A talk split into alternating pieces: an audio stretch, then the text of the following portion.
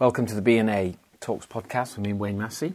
Working our way through Mark's Gospel, we have reached chapter 8 and let's just dive in. Reading from verse 1. During those days, another large crowd gathered. Crowds are always gathering around Jesus, aren't they? Since they had nothing to eat, Jesus called his disciples to him and said, I have compassion for these people. They've already been with me three days and have nothing to eat. If I send them home hungry, they will collapse on the way because some of them have come a long distance. His disciples answered, But where in this remote place can anybody get enough bread to feed them? How many loaves do you have? Jesus asked. Seven, they replied. He told the crowd to sit on the ground. When he had taken the seven loaves and given thanks, he broke them, gave them to his disciples to distribute to the people, and they did so. They had a few small fish as well. He gave thanks for them also and told the disciples to distribute them. The people ate and were satisfied. Afterwards, the disciples picked up seven basketfuls of broken pieces that were left over. About 4,000 were present. After he had sent them away, he got into a boat with his disciples and went to the region of Dalmanutha. The Pharisees came and began to question Jesus to test him. They asked him for a sign from heaven. He sighed deeply and said, Why does this generation ask for a sign? Truly, I tell you, no sign will be given to it. Then he left them, got back into the boat, and crossed to the other side. So he's fed the 5,000, now he's going to feed the 4,000. Um, a large crowd gathered, that's verse 1. I, I just, every time I keep I was just thinking about this. Think, Jesus says, uh, "Go make disciples of all nations. Greater things that you will do." Uh, um, the Spirit has been poured out. How often in the life of the church do we see large crowds gathered because of the signs of the kingdom drawing near? It's a challenge to us. I think it's an invitation to pray and and to call on God to move in power, so that people would see the kingdom of God at work. Uh, once again, um, this crowd with nothing to eat, Jesus says, I have compassion. Jesus is full of emotion um, um, for people and love and care for people. Um, so he's basically going, if I send them home hungry, they're going to collapse.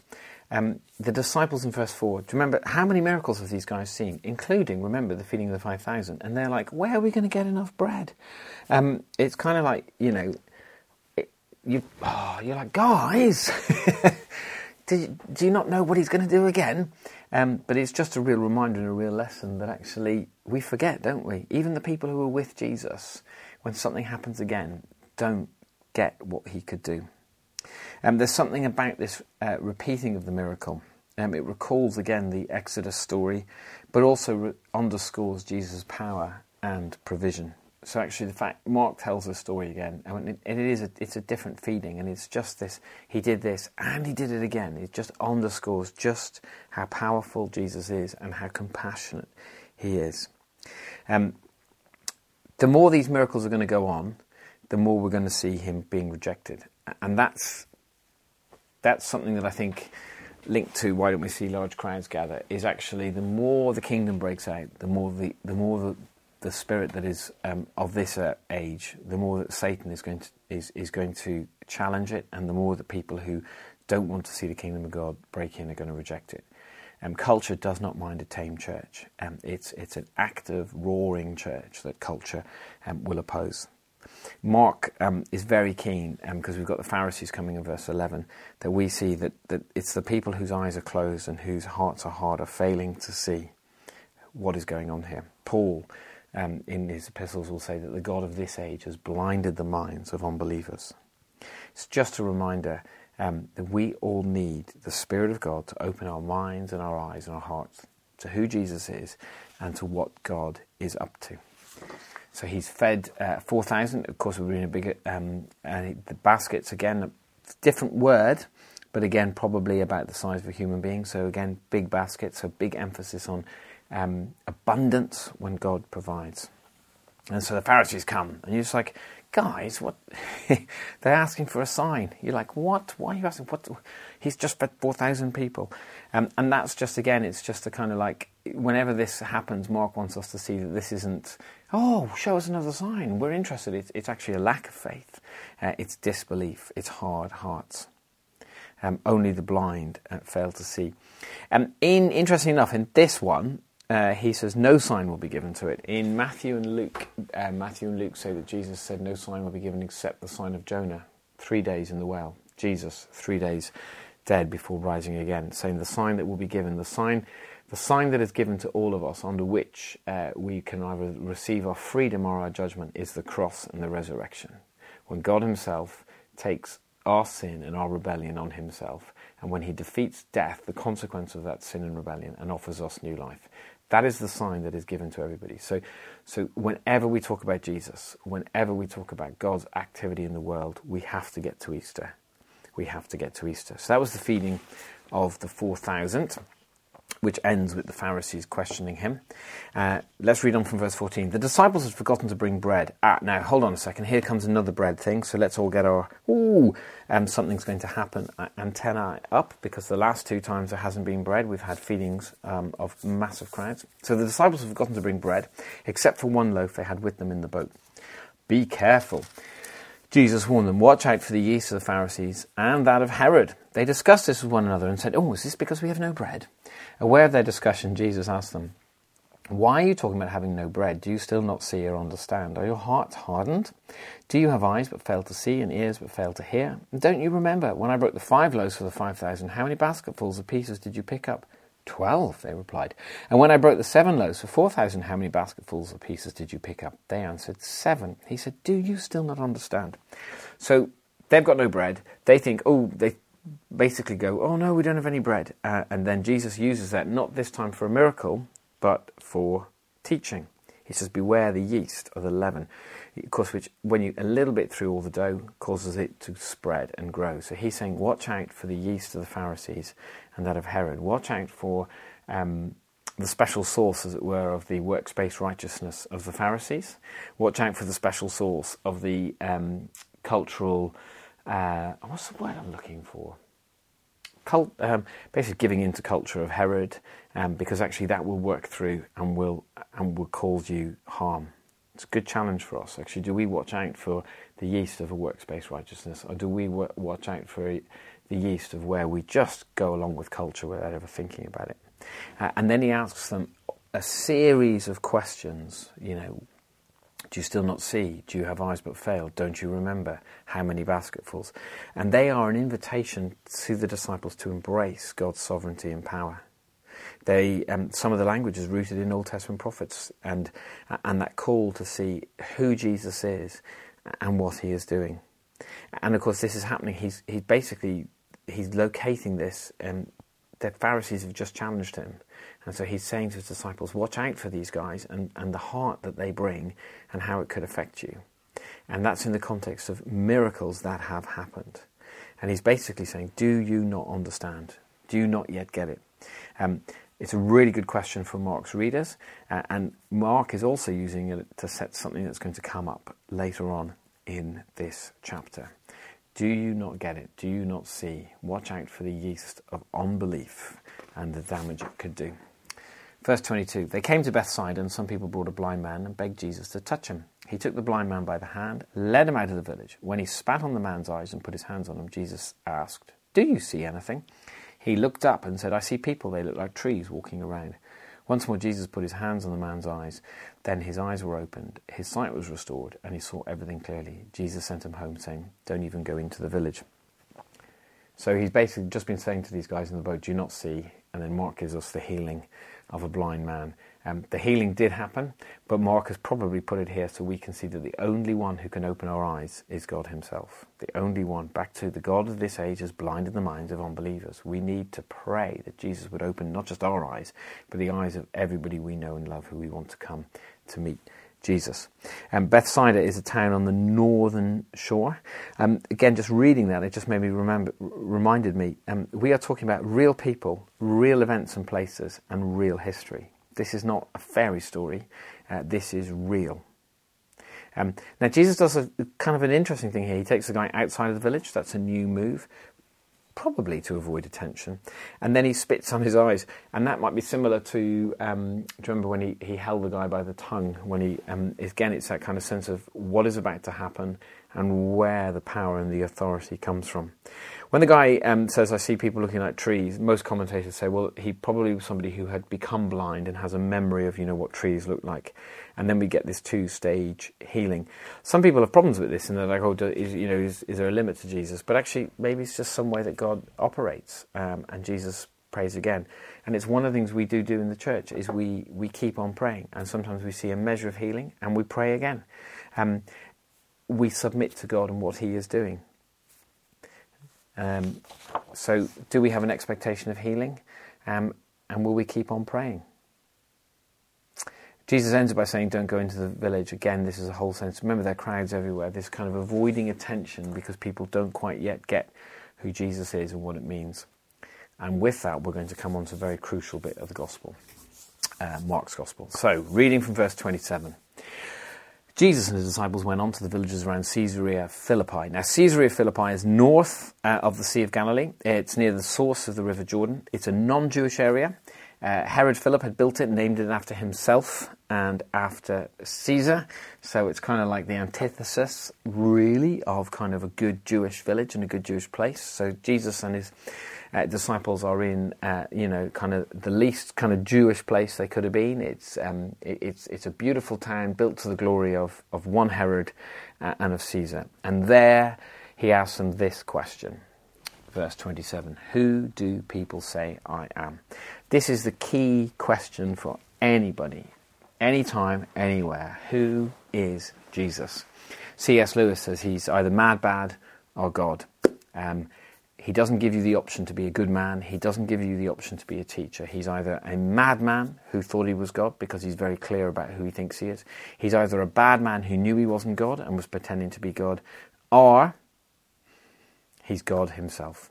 Uh, Bono picks up on that um, and, and, and, adds to it. He says that Bono, the thing that Bono says, he finds the whole idea that the whole of human history could be orientated around a bad man or a madman quite disturbing, whereas to, for it to be ordered around God Himself come to us is liberating and freeing. So Jesus says to them, Who do you say I, I who do people say I am?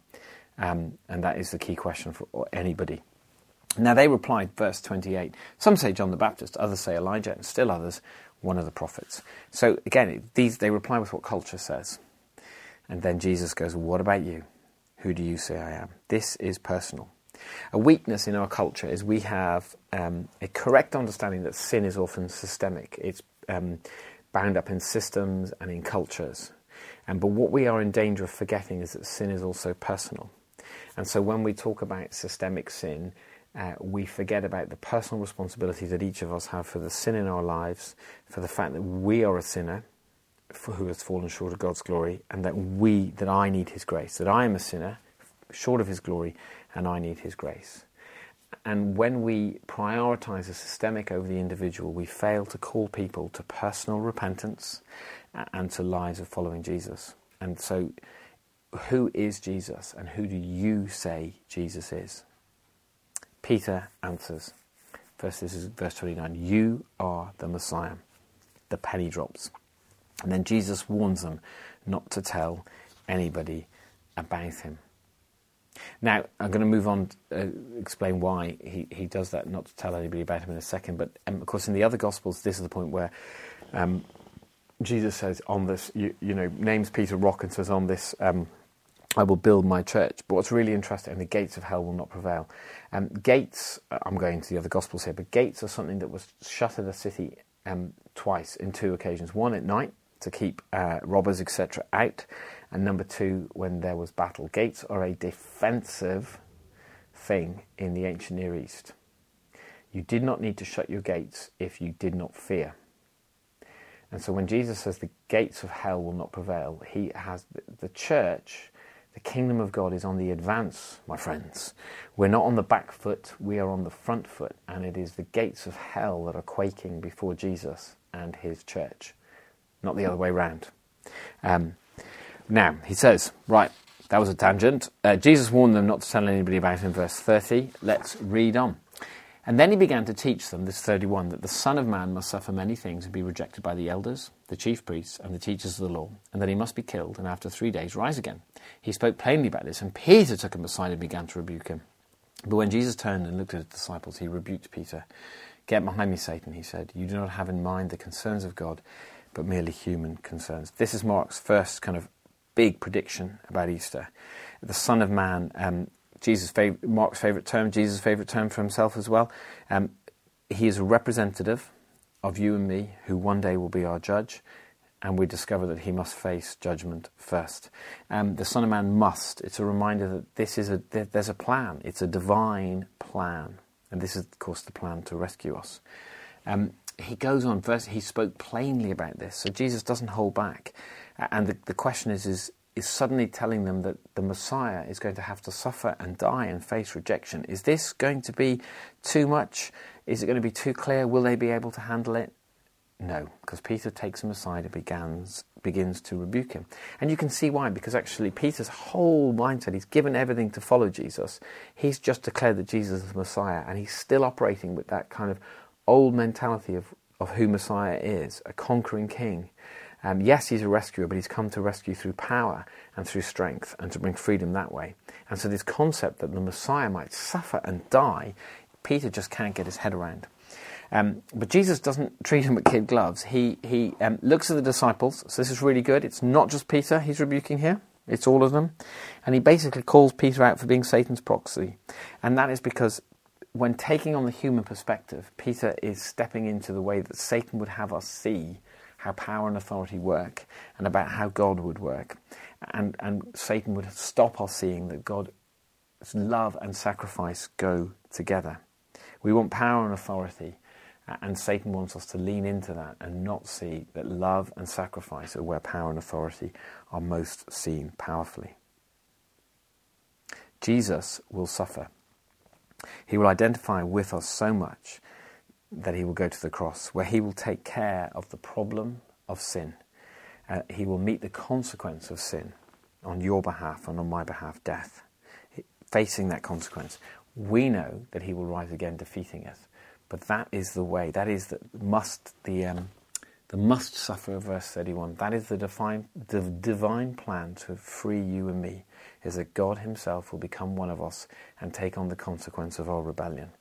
And it appalls us when we hear that. Um, and Satan does not want us to hear the truth. So that's why Jesus is so full on in his rebuke of Peter. And then he pushes on to talk about discipleship. Verse 34. Then he called the crowds, who's widening it out from the disciples, along with the disciples, and said, Whoever wants to be my disciple must deny themselves, take up their cross, and follow me. I'm going to stop there. So, deny themselves, take up their cross. They are in the aorist imperative. So, the idea is it's a one time action, uh, action and decision. It is a starting point. I have, I have decided to deny myself and to take up my cross.